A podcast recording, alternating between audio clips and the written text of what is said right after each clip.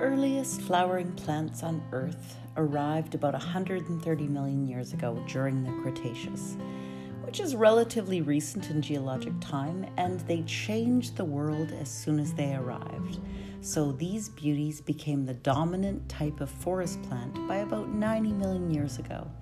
And one of their number, the genus Crocus, is a particular favorite of mine. If we were to look at all of Earth's history and we compressed it into an hour, the flowering plants would only exist for the last 90 seconds. But if we look at crocus, the plural of which is crocuses or croci, they are a genus of flowering plants in the iris family, and they include about 90 species of perennials that grow from a corm.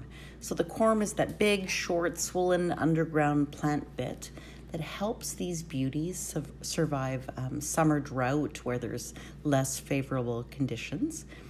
And we de- derive crocus from the Latin uh, crocuses, meaning saffron yellow.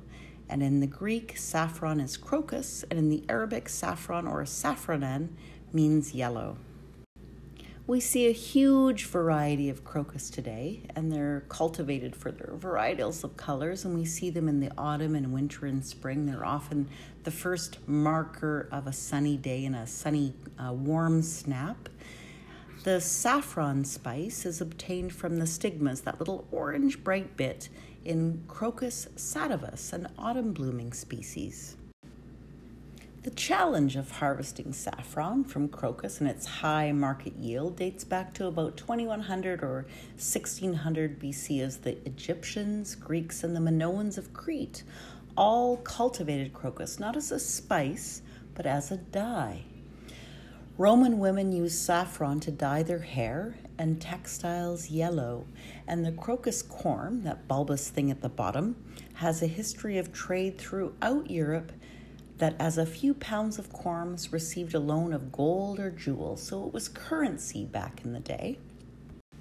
The precious flowers traveled to Turkey and then all the way to Great Britain and the UK in the 1500s before making their way to the rest of the world. We see the first crocus in the Netherlands, which came from corns brought back from the Roman Empire in, 50, in the 1516s. And a few corms were forwarded to Carolus Clusius at the Botanical Garden in Leyden.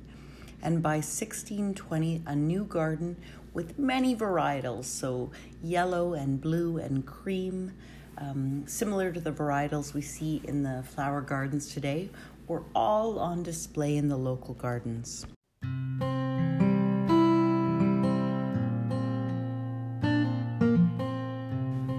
And so it is that the rise of the earliest flowering plants 130 million years ago that gave rise to all the varietals we see today give us saffron for paella and the dye, the yellow dye from crocus that we see today. Thanks for listening, and we'll talk to you soon.